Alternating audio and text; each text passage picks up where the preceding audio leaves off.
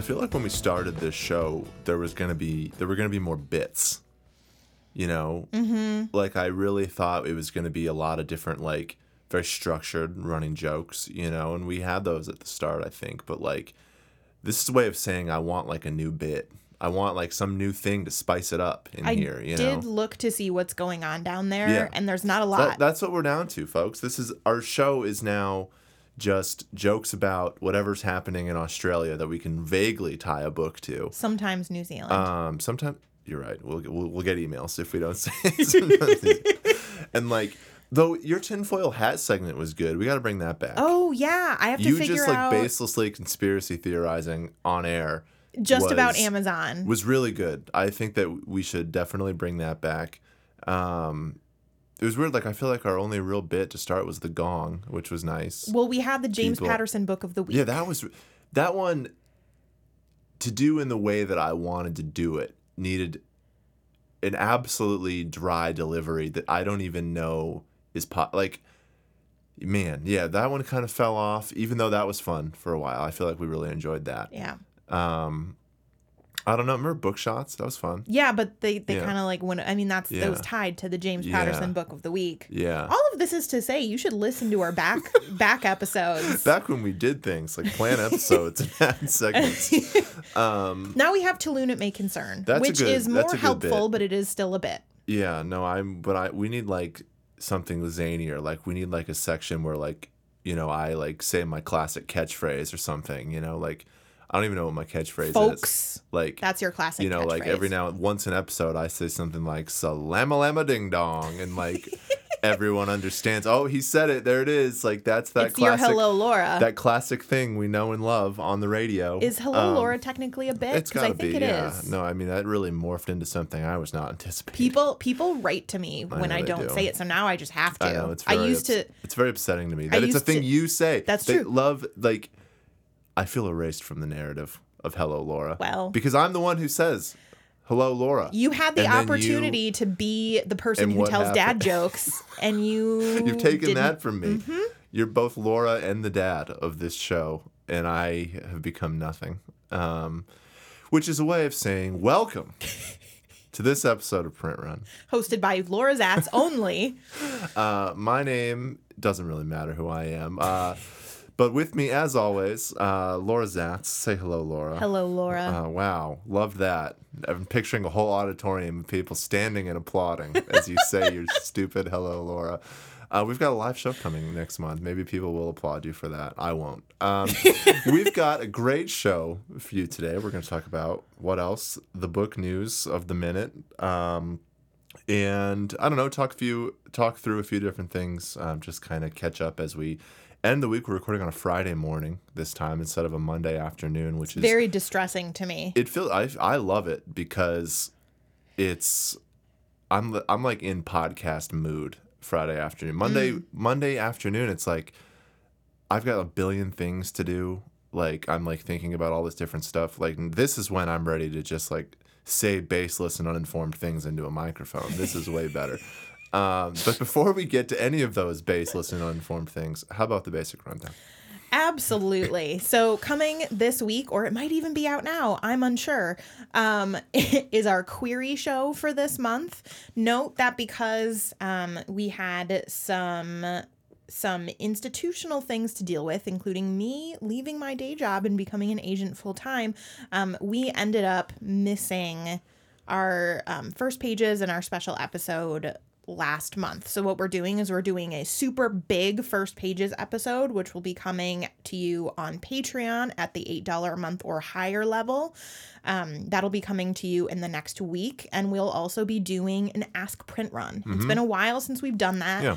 Um, but we what we do is we collect all of the online questions and all of the you know kind of interesting forum questions. I was gonna say we can pull from the forum now and and our emails and put together a really big comprehensive ask print run where we answer any and all of your questions so if you would like to have your question included in this episode send them to us either on twitter or printrunpodcast at gmail.com now i mentioned the forum just a minute ago.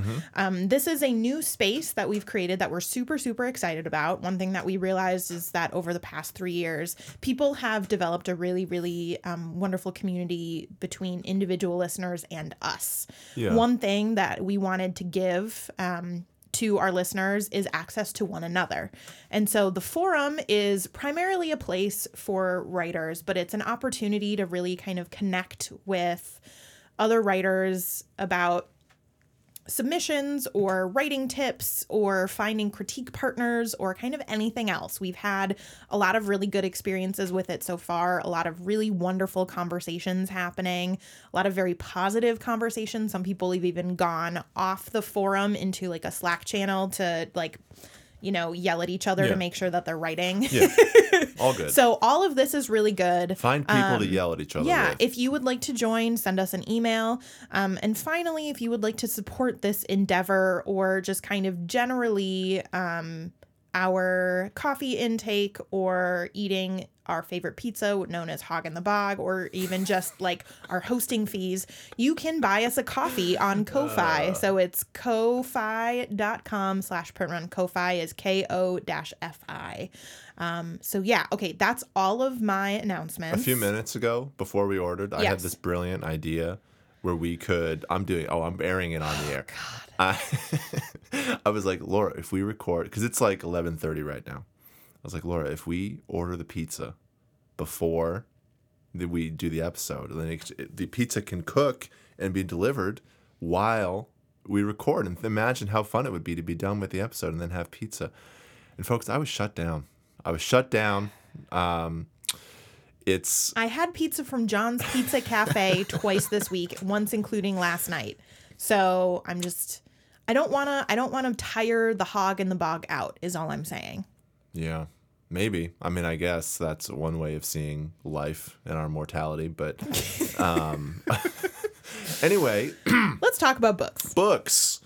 Um, so one thing that happened, I guess, what is this article from today? Even it looks like it is a. pub- Yes. We're looking at a Publishers Weekly article today about a book deal that just happened that I think is going to give us plenty to say here, and I think more than anything, it's going to give us plenty to say later. So it's going to be worth kind of checking in on it now, planting a flag, and then like just monitoring how this book ends up toward lead up. So basically, what we have here is um, a novel by a woman named Zakiya Dalila Harris, um, who, as the article lists, is a former Knopf assistant editor um, and She's Atria. 27. Age 27, so young person, um, former publishing assistant level um, at Knopf, which is part of Penguin Random House. Um, it's one of their more literary imprints. Um, it's and they sold this book to Atria, uh, which you know another you know kind of a big five imprint.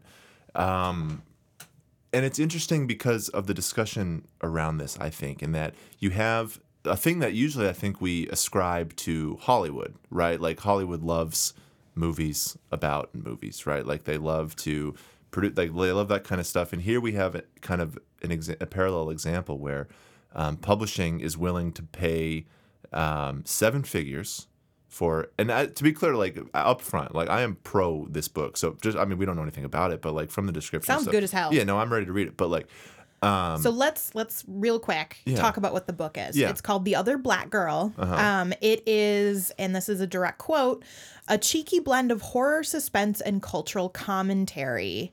Um, it's been pitched as Get Out meets Younger. so essentially, Oh the story God. the is story so good. Um, the main character is the only black woman who is working at a publishing house. Yeah. And one day there's another black woman there and things kind of get weird and it's kind of about microaggressions and it's a little horror-y and that's all I know about it. and we it. know and what we know about that because here in the article it lists um, you know this is a story that directly comes from the author's life. You know, she tells, you know, of this kind of watershed moment in her life where she sees another black person at, you know, this publishing house she's working at, uh, PRH. And She was surprised by she it. was surprised. She was in the bathroom. It was Yeah. literally such a experience that you know a novel came to her. You know what I mean? And like it's and it just got me thinking. You know, this is going to be especially knowing the comps here. Like they're going with Get Out. You know, like this is going to be a book that is going to hit the it's going to hit at the publishing industry right like it's going to basically provide apart from being a story and it is fiction like it is going to generate conversation about the publishing industry right how could it not it seems to me like that's the that's the not the point of the book the point of, the, of any novel is to tell its story you know whatever but like this is a book that is going to say some things about diversity in publishing, all this kind of stuff. Um, and the thing that really strikes me first about this, and there's lots of ways to kind of look at this and unpack it and be excited for this project, it's just like, you know, we've talked and highlighted many times before on this show how like how many problems there are and, and people who aren't us do a much more thorough job of it too like talking about um, you know how deep the problems of you know uh, diverse hiring and things like that are in the publishing industry. All these things everybody knows it. It's an what feels like an endless conversation with nothing ever we did an episode on it like two weeks We ago. We did, yeah, and like we've done a bunch of episodes, like in different ways, like this idea of like how who gets hired for what, what sort of you know books get acquired, how, who's in the editorial rooms, all these different things that are just so central to anyone who's even remotely progressive minded, dis- uh, progressive minded, discussing the industry right now, and yet those things never seem to change because publishing loves to cry poor. It loves to say that you know it doesn't have the um, you know, it can't fix these things, doesn't have the money. Uh, we know that to be largely false um, because we see the money in action all the time in ways we don't like.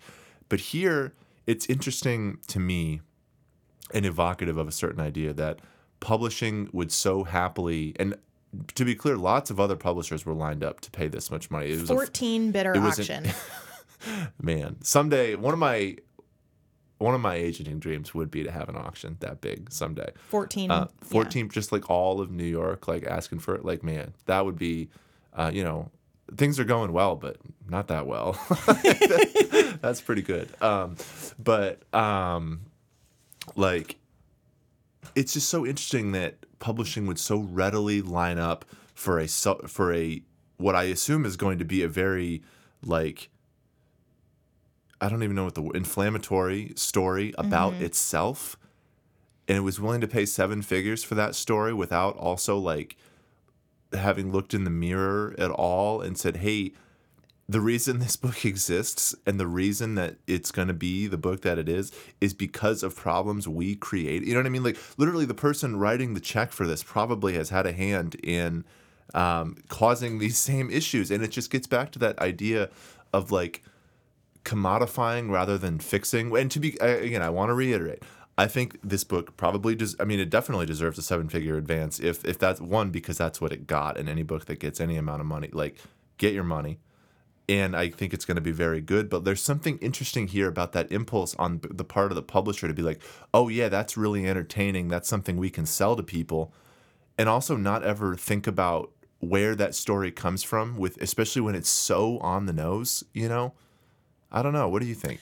I, I, I think you're incredibly right. Um, and even, even like this Publishers Weekly article is linking to to an article about how the workforce is overwhelmingly white. Yeah. and reporting on this in such a way that is talking about the makeup of this industry as something that is given that is a given and is unchanging and like it's Yeah. not it does not escape my notice that this is like that this author that Harris quit her job Yep.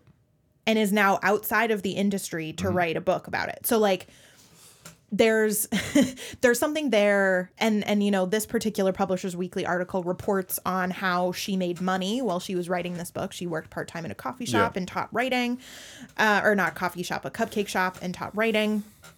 And I think it's worth interrogating why it is that this person had to leave publishing to be able to Yeah. like write about it like because that's one of the huge problems right is people of color getting assistant jobs and then leaving assistant jobs Yeah. um i i'm also i okay there's also something really really insidious about the way that this article is talking about the book and particularly how um, their agent Stephanie Delman, who is um, who who sold this book, uh, was talking about the the American Dirt controversy. If you're not super familiar with that, we did an episode on it just a couple Sure. of episodes ago. But um, I want to unpack she, this. she yeah she admits that the the controversy surrounding American Dirt happened in the background of this submissions process Right. and that it came up in editorial meetings. And um and so Delman and this is a direct quote said that she felt American Dirt controversy and the topics it had resurfaced may have made editors even more confident that the other black girl has an audience. And So I want to yeah, yeah, let's let's like mess to with me, that for a second. to me, there's something there that is implying that the people who bought this book and the people that sold this book are looking at this as a sort of course corrective or like Yeah. a balm Yeah. in the like general fuck up that Yeah. was American Dirt. Yeah. And that is weird. And that, to me, I agree that there's something like it seems to me like just I let's start from this point. What is the agent here, Delman? What is she actually saying? And that is to me what I, I read this quote as like she was pitching this book amidst a scandal about how about how just About race and own voices. about race about race and writing and how a book like this that literally is about the publishing industry like she probably caught editors at a particularly like aware moment of that exact issue and that it may have you know helped you know drive interest and apart from that you know she says like the amount of like traction that american dirt scandal you know got you know it sort of showed that people are interested in this and it's just it actually it just again it gets back to that idea of like the only way we know how to think about these things is through like things we've sold. Like again like oh like ima- imagine and again i think this is correct. I, like i have complicated thoughts here because i think that this agent I like I have no issue with this this quote or even with the thinking on the part of this. I think that the, this is just an accurate portrayal of what happened, and I'm all you know all for them getting their money, all that kind of stuff. But there's something in the underlying logic about publishing, not necessarily this this person's strategy, but like about how these editorial boards like they only they're only able to see the outrage about the American Dirt stuff as a potential book buying audience that they mm-hmm. can then sell the course correction to, you know, the story, as opposed to again fixing any of this stuff. And now we're reaching a little bit here. There's no question about like, um, you know, it's early in this process. It's like probably lots of people involved in the in publishing are you know working to kind of fix some of this stuff but like it's just weird how these conversations happen almost entirely in terms of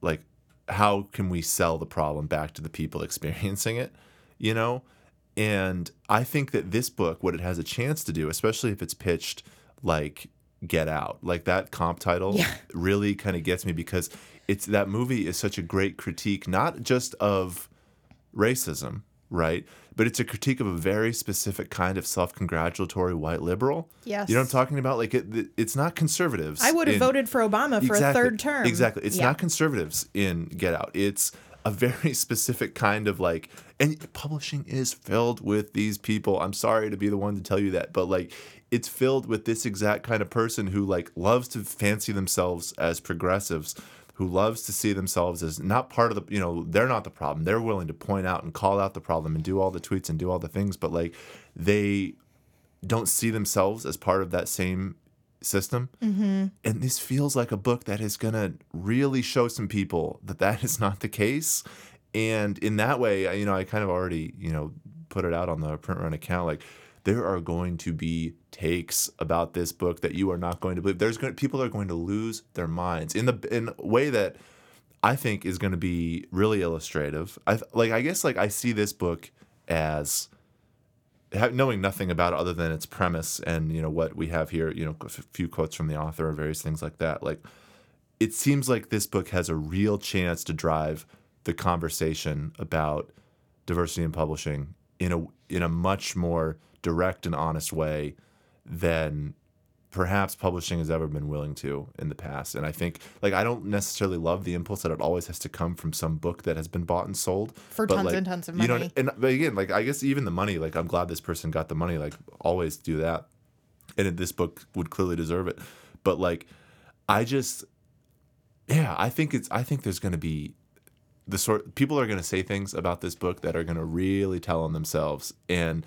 So it's- when you say gonna tell on themselves, Yeah. can you walk me through a couple of What the I mean- takes we know that we're going to be getting? Well, I just mean it's to be like what I mean by that, you know, in that expression that anyone uses, like people are going to say things that they think sound progressive, that they think sound, oh, we've got to do something about this. You know, they're going to hold up this book and try to do the same sort of take about how, oh, we've got to fix diversity in publishing, folks. We've got to do all that stuff. Except in this instance, I have a feeling that those people might be the villains in the book.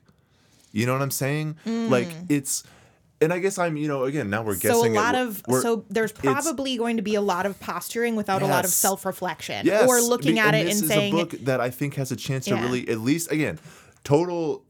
The obvious, obvious, like disclaimer here is I have not read this book. I don't know, but like based on how it's pitched, based on what might be in it, based on clearly it was a um, the way just what we have here so far, and all this is subject to change when the book actually publishes and we can read it, and we will, and we'll talk about it. But like, I think that you're going to see some people make fools of themselves, in addition to um, what hopefully is some really productive conversation. And honestly, like, even as I say all of that, like, I get a little frustrated because this is not how I like to even talk about fiction.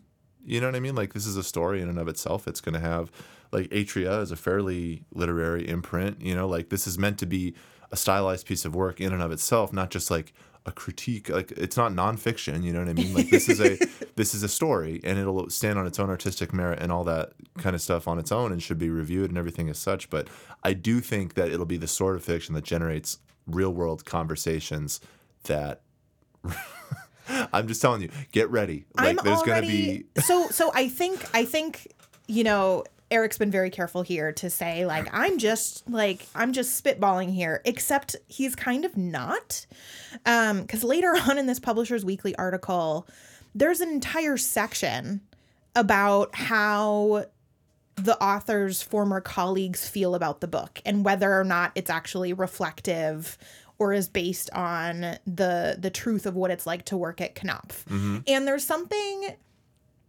really alarming that this need that this is very clearly going to be a book that in a lot of ways critiques the publishing industry and yet even in the deal announcement instead of centering the author and instead of centering how she wrote the book or why it's important um, what we're doing is we're checking with her former employer being like oh yes but not us Yeah. like it's Yeah. already happening it's already happening that is true. and yeah, it's not just this work is entirely important because of this. It's no, no, no. Like this work is extra important because somebody else fucked up somewhere else. yeah. And like with American Dirt. And it's already like I'm just thinking I- you know, it's worth a thought exercise of when a book, even even a book that is a social commentary because most books are, um, but even one that's a very direct social commentary, if it's written by a white person, Mm-hmm. would there ever be areas in a in a deal announcement that's talking to like that's interviewing or talking to other other Yeah. employees of It this is a little thing. you know, strange, it's it's already shaping the way that we're talking We're about this book. calling our managers on this book. we are, and the thing Yeah. is, and the thing is, is everybody thinks that they're doing it positively right now. Yeah, but- and that's the, that. Is, so that instinct right there, that mechanic that you're talking about, everyone thinks they are doing it positively. That I have a feeling is going to be the exact mechanism that gets torn to pieces in this book because it is shallow, it's wrong, and you're going to see people try to apply it to a book that explicitly rejects it. And I think that the results are, apart from being very funny in a lot of instances, I have a feeling, are going to be really kind of poignant and revealing and interesting.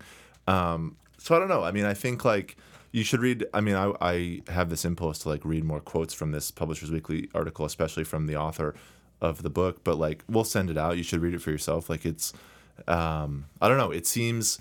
I'm very interested in this book. I think it, it sounds great. I don't know anything other than what everyone else knows, but like, I can't wait to read it. Reading between It- the lines, though, this is going to be something that we're definitely going to be revisiting. Oh yeah, no, we will. And I just hope that it's like, and clearly it is like, or clearly somebody sees something in it. Like, my hope for this book is that it really kind of stands up as like art as opposed to just like I don't want this to just be the publishing critique book. I want it to be like a really good novel. and this is and also not i don't want this book to be the response to american That's dirt what I mean, or like, the or like is- the yeah. black publishing book That's like i what want mean. yeah, like I, I'm I want to like if people are listening now, people who review books, people who whatever, I, I want to kind of it's really tempting to think about the context of this book.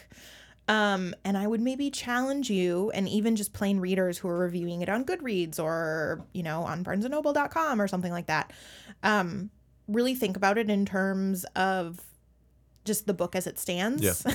Yeah, not exactly. not, you know, in relation to all this other stuff that we are being told it's related to right now. That's actually a, a really like talk about the book as it stands is mm-hmm. a really good point because one thing I think an impulse around a project like this is going to be is people are going to want to talk about it as something other than what it is, which is a novel. Yeah. You know, it, people are going to get away from arts criticism.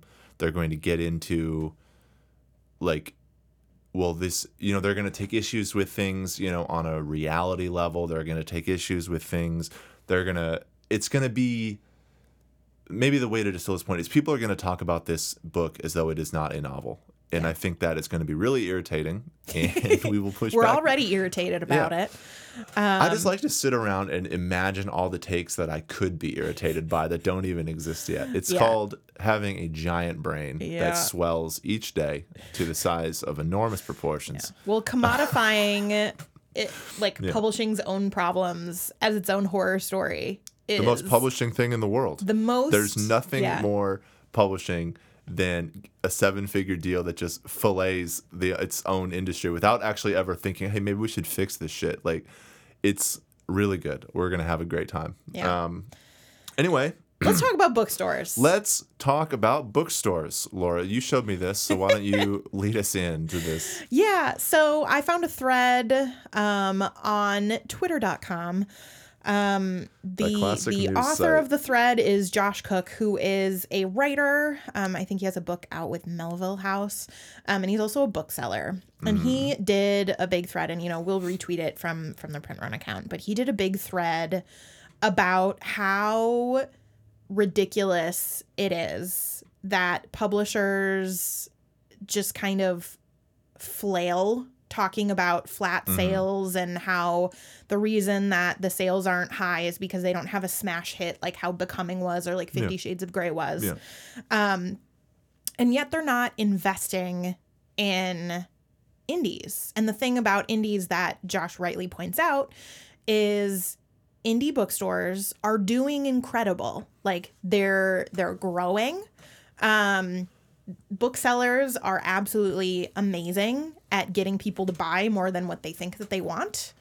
Um, and ultimately, it's a very, very good thing for publishing. Yeah. And so Josh put forth um, an idea about what if publishers invested in bookstores and book selling, Mm-hmm. and what if they created some sort of like, um, like additional organization or like a B Corp or A something like that. here. Yeah. So here we go. Here's what he, here's the tweets. I'll read two of them.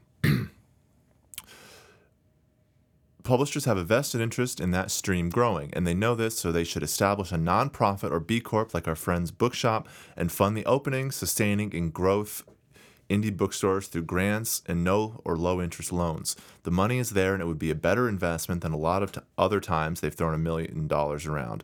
It would operate independently and just be funded by the big publishers and smaller publishers if they want, in parentheses.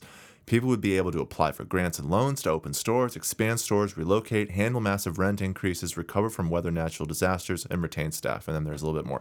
But that's like the basic idea here is like, and it gets at a larger concept, right? Mm-hmm. Like, and I actually, before we even get into it, I want to f- go back a second to a different episode you and I did a ways back, back when, um, remember that Pitch Wars Yes. kerfuffle?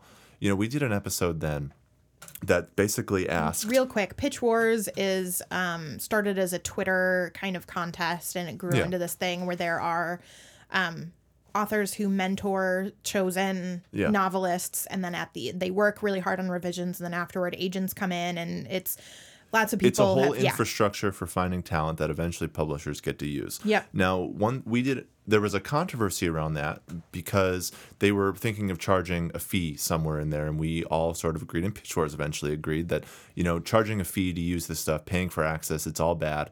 Um, but it we got came down on the side that publishers and well, that- agents well, that's pay. what I was gonna say. Is like we had we ended up having our conversation about that process focused on well, where should the money come from to fund these things that are not expressly part of publishing infrastructure, but end up having direct influence on how well it does and something that they can use, right? Like, for instance, like you know something like Pitch Wars, which is it's largely, I mean, it's just a whole grassroots infrastructure that ends up with publishers getting better books, right? Yeah. Because it organizes talent, it gets people in, in talking to other professionals, it help, it aids collaboration, it helps us find as agents find better writers, and those writers then end up getting, you know, have a higher likelihood of getting a deal. You know what I mean? it builds Like, interest. it's a whole thing things. that at the very very end publishers get to use as um, you get to like you know just kind of reap the benefits of you know what i mean? Mm-hmm. like they are the ones who make money off of things like pitch wars or any other like contest. And that same logic i think you know as josh kind of points out here i think really smartly could be applied to the indie bookstore world right? Because like if if he he as he asserts and he's correct that indie bookstores are really good at selling books and books uh, book publishers are feeling as squeezed as they are by Amazon it sort of stands to reason that book publishers should maybe help keep those indie bookstores in business and they should help keep that ecosystem thriving and stuff you know? Before before we got on air erik and i were talking about this and and i um i use the analogy that it's like publishers are like a like a person or a business that doesn't pay any taxes and so the roads around their home are filled with potholes and then they get into their maserati and drive around and expect everything to be maintained without their support.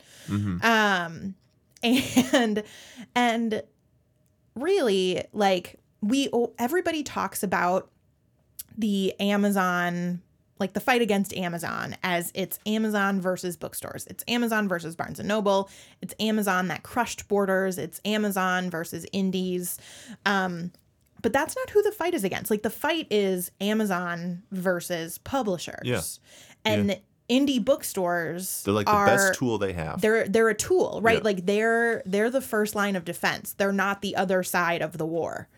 Yep. Um and just thinking it's just it's just like publishers will always talk about well like Amazon again like it's a foregone thing that can't be changed and they'll wring their hands and when you know when it really really matters like with the the Amazon the audible captions thing or yep.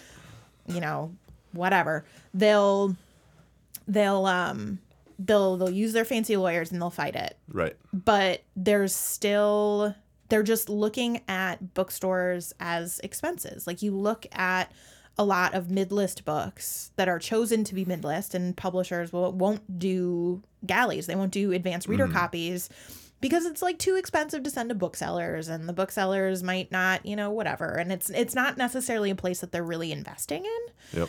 Um, except for things like American Dirt, where they send like twice as many copies to a bookstore as they have employees. Um, well, it's just like this basic idea they should pay for their own infrastructure. Right. Right. Like if this is, you know, you use the analogy like, you know, a rich person, you know, constantly voting to not have to pay taxes and then complaining about the quality of the roads. Right. Yeah. You know what I mean? Like it's, it's that kind of thing. Like in one part of this, you know, this thread that that Josh did that I think is actually really smart and evocative of a whole other larger set of ideas is like accounting within the publishing ecosystem, accounting for things like rent spikes and mm. things that aren't specifically within the book world, at least not on its face, like which is something that it publishing almost never does with regard to its own employees. As New York City gets more expensive, like their the salaries are not going up. You know what I mean? Like it's it's bec- it's like not really responding to the wider world it's living in and like that sort of thing it's like hey you know suddenly this bookstore in san francisco where you know it's thriving and doing well but suddenly it can't afford to live there because you know prices are going so far up like publishing should want to keep that place alive it has a vested financial interest in doing so and it should especially like it's just it's good for so many reasons right because like indie bookstores do so much beyond just sell books. Like even if I mean I think you could make the case for something like this purely on those grounds. But I also think that there's a case for publishers, let's say like indie bookstores didn't sell any books.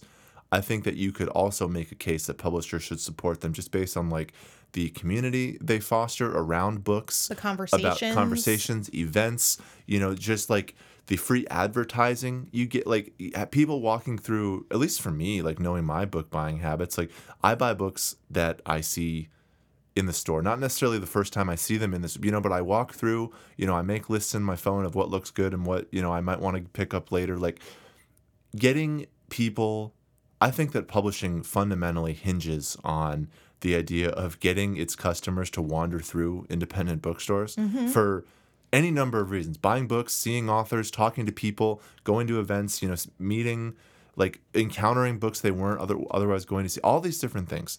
Like these are the spaces that we need to protect. These are the spaces that publishing has a vested interest in protecting. And as he points out like the money is there. And they mean- could absolutely like do this instead of like you know the nook you know what i mean? Well, like I mean, browsing. yeah.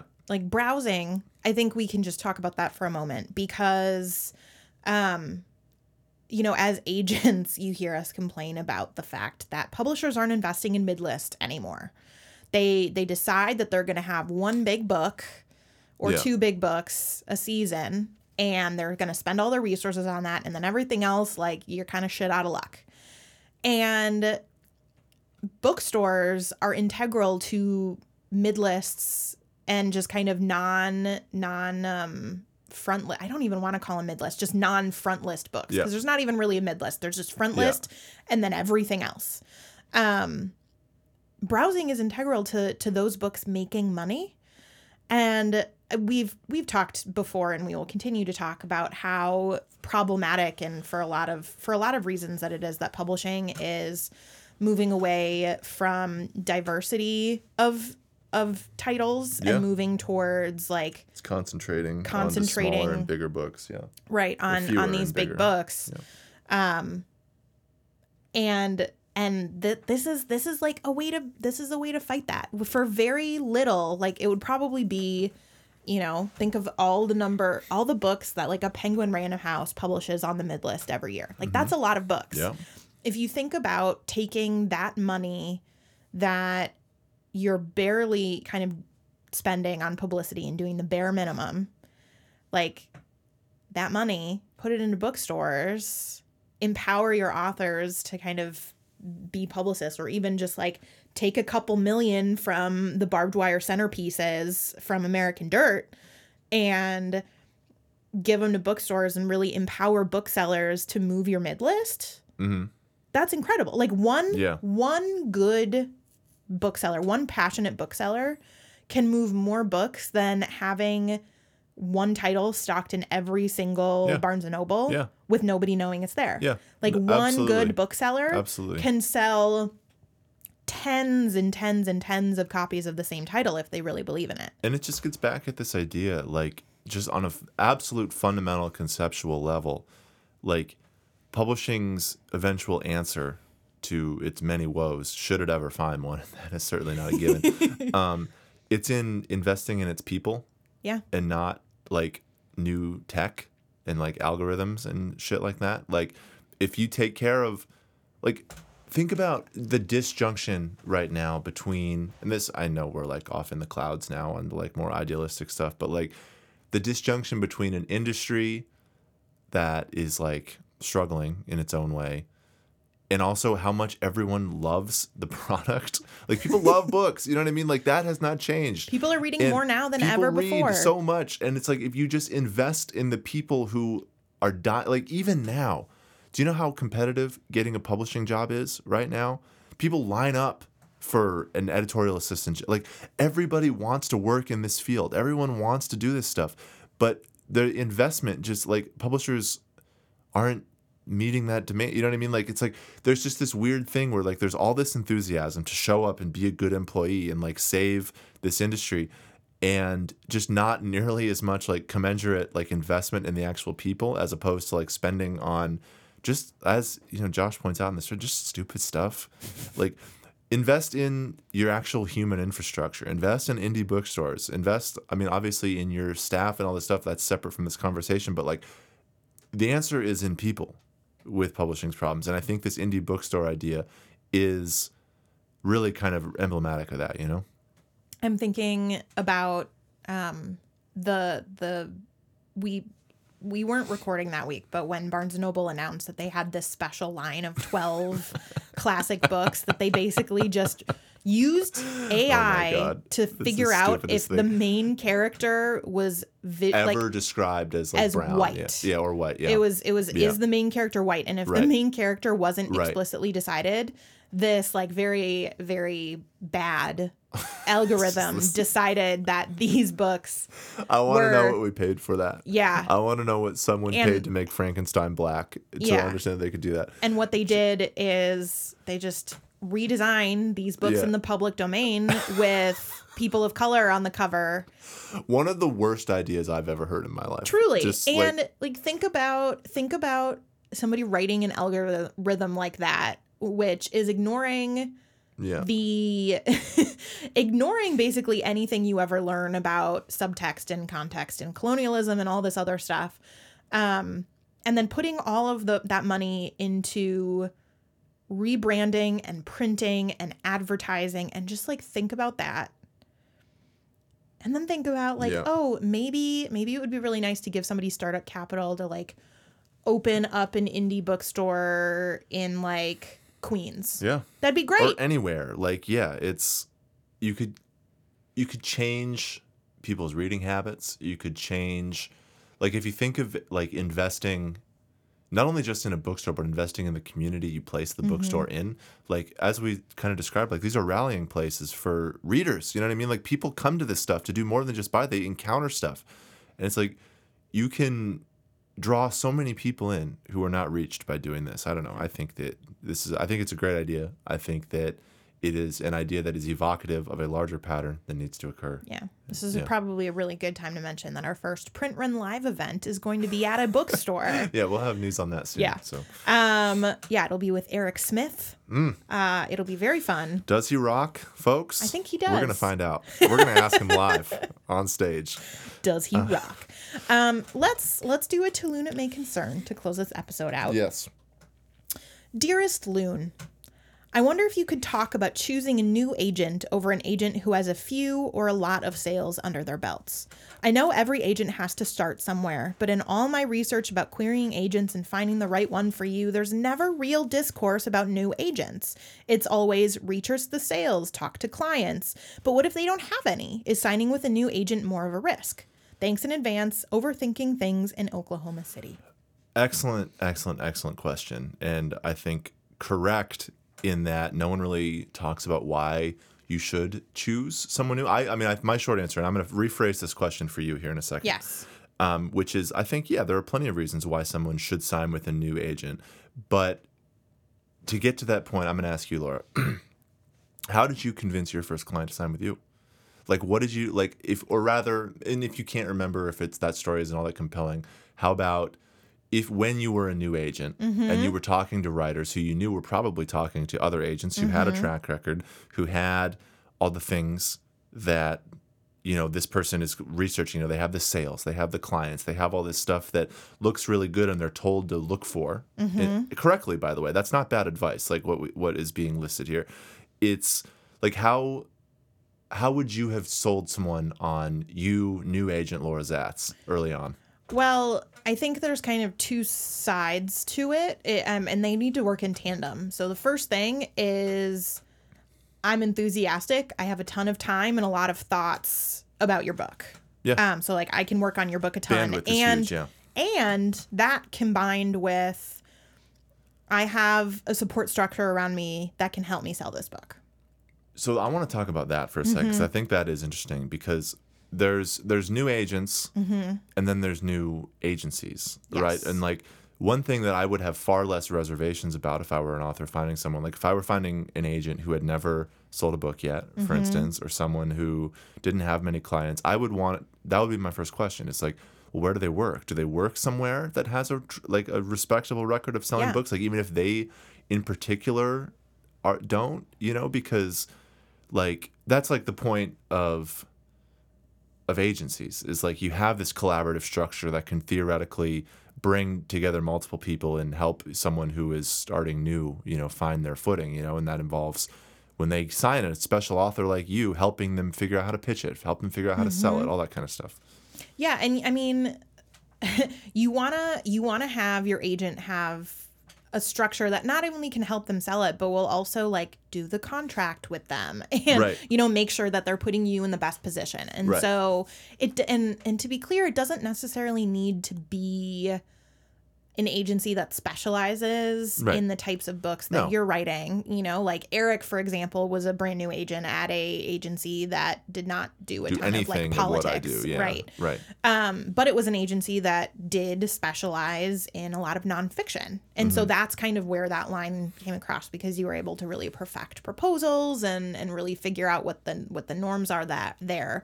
Um and yeah, so and so if there's an agent where it's like they haven't sold anything, then look at the sales of the whole agency. Specifically look at the sales of like who their boss is, who their mentor is. Yeah um because that's that's going to be really valuable. And so like if you're a really prolific author if you're kind of i say i hesitate to use this word because it seems a little like negative but it's definitely not but like needy like if you want a lot more like editorial work Yeah. or a lot more you know like you you really want somebody who has time to like really really work through stuff with you mm-hmm. a new agent is a great great opportunity for you I think so. So I agree with all that. And I would say, like, if I were researching and I was trying to decide between a new agent and an established one, or a new agent and no agent, which is, again, like the agent who's wrong for you is worse than having no agent. You know what I mean? Right. Like, so sometimes the choice really is this one person or just continuing my querying search. Um, like, the call becomes really critical in this to me like getting on the phone and talking to this person and like if they don't want to do that there's your sign you know what i mean like that's probably a reason not to do it but like talk to them like are they what do they see in your book do they have good answers for that do they have a plan like one thing how are they going to pitch it? who are they going to pitch it to? Have them and this is what i and this is actually so like even just the other day i talked to a relatively new agent you know mm-hmm. about you know something they were trying to figure out you know as they're trying to find their footing and all that kind of stuff. And like the thing that i would advise any anyone in that position with and is the same thing that i would advise an author to look for which is that agents have a lot in their control that don't have to do with whether they've sold a book yet. Like does does the agent you're talking to does it sound like they have a really firm sense of how they want to pitch your book? That's something that they don't need to have a track record to have a good idea on. Do they have a sense of where they want to pitch that book? Not that they need to give you their pitch list, but like when if you said, "Hey, where do you want to send this book?" Like do you have ideas? Like you see what they say. They should know? be able to talk strategy Like, in terms exactly, of this like- is kind of what I would want to do Right. to pitch it to these places. Right. I think we also have the uh, opportunity to tweak the pitch and then submit it to these places. right. right. I'm thinking that we'll do a combo of big and, and medium size. that. Like you don't need a track record for that. Yeah. And that is still really good. Like that sort of good thinking. Like if, if the book feels like it needs some editing, do they have a plan for that? Like what's their timeline? Like are they um, I don't know, there's all sorts of things that you can ask them about how they see your project and the way they've engaged with it that are really valuable no matter who's saying it. Like Right. like and so that would be the sort of instance where I would maybe go with a newer agent as opposed to someone who was more established if it really felt like they had a plan. You know what I mean? Like if and it that they understood their book the same way you understood it. because like i mean the classic you know the very basic understanding here is like someone who's newer has more time for you they have the time like you are their top priority probably or one of them you know like you're someone because they're as hungry for a sale as you are like that's one thing about new agents is like having been one and you having been one like we worked our ass off to sell it mm-hmm.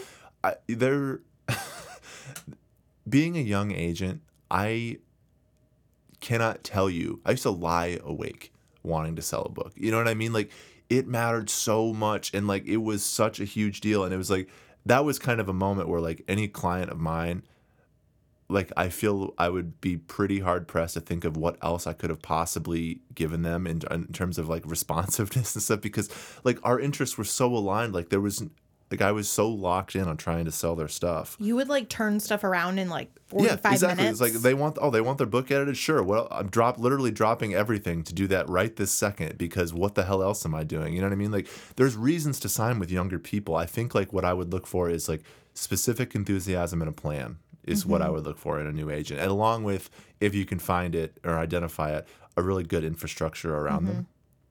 So, Mm-hmm. yeah and and you know that's that it seems like we're arguing a lot for new agents and i think it's because established agents don't really need to be argued for quite as much Well, because all the conventional wisdom would say sign with them, right and there and Um, sometimes that is still the right. We aren't saying always sign with the new agent. Like, right It's right and so i think i think the big thing when deciding and if you you are a person and this is specifically for people who who are want much more of a collaborative or direct or fast relationship um i think that this is like that's something that that becomes sort of a concern for for who you want to sign with you know? If you mm-hmm. have somebody like if you're if you're talking to a, a really established agent and they have this they have currently a new york times bestseller right now that's like on the list and things are popping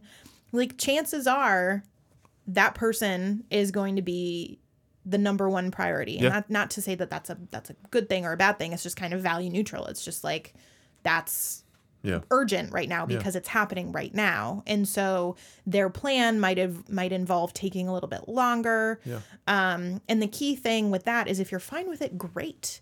But like now i'm you know i'm working on with my authors when they send me a manuscript. It's like great. My reading time is about a month from now. You'll have notes in about a month which for some people might hear that and go absolutely not. I think Right.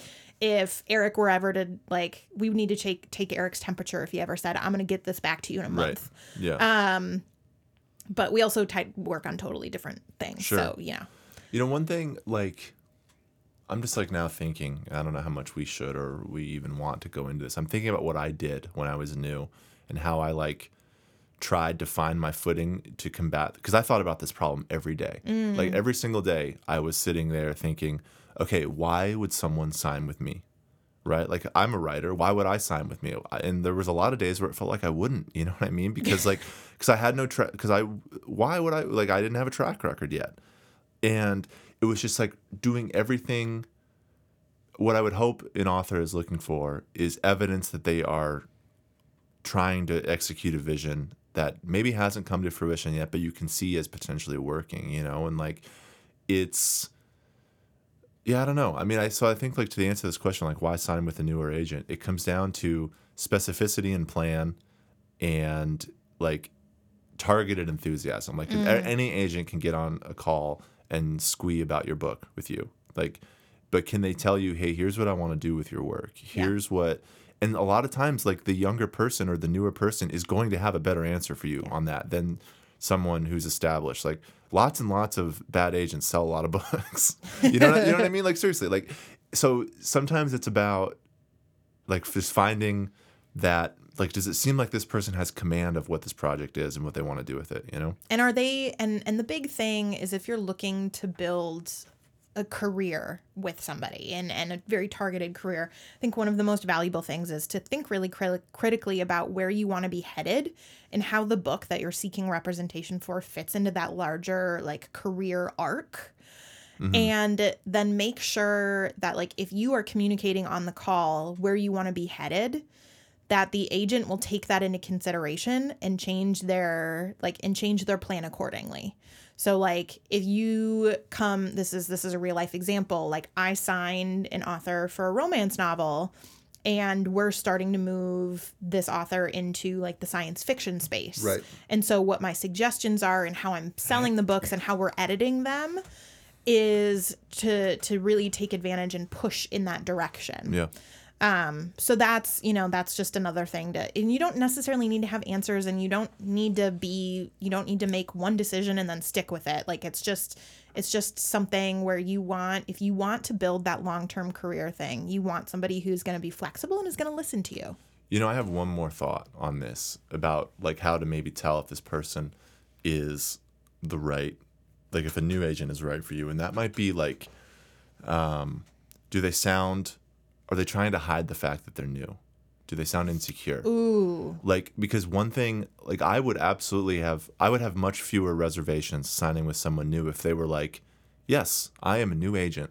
I'm someone who doesn't who just got into this job, who doesn't have the track record yet, and is willing to be open about that, but then also and, uh, and honest about that, and be willing to talk about like how they plan to execute the vision anyway, as opposed to coming across as like trying to hide that or downplay it. You know, giving you more high uh, high pressure sale that sort of thing. Like, like you want to sign with someone real. You know what I mean? Like everyone is trying to find their footing one way or another in this industry, and I think like what separates people often is like a willingness to just be open about that, as opposed to trying to sound more polished than you are. Because you'll pick up on that, right? Like you know when someone's bullshitting you, and a lot of new agents because they're and this is not necessarily even a critique, but like you try to sound that way, you know, because you want to sound you you want to You want to be competent. right you want to sound competent and polished and expertise and like you and experience not expertise but like the idea here is sign with someone who's willing to openly talk to you about where they're at in their career how your career fits with theirs and i don't know what their plan is you know if they've got a plan that matters more than like it doesn't maybe it doesn't matter more but it matters a hell of a lot in terms of like whether they're good for you or not you know Yeah. Okay. Well, I hope that helped. It was a little meandery because I think new agent versus old agent brings in a lot of other elements Yeah. to really talk about and consider. Um, but I wish all of you who are searching for agents good luck. mm-hmm Remember, if you would like some assistance with that, send us your query or your first page on Patreon and we'll try to help you out. Um, yeah, send those to us. We're at printrunpodcast at gmail.com and we will see you for another regular episode next week. bye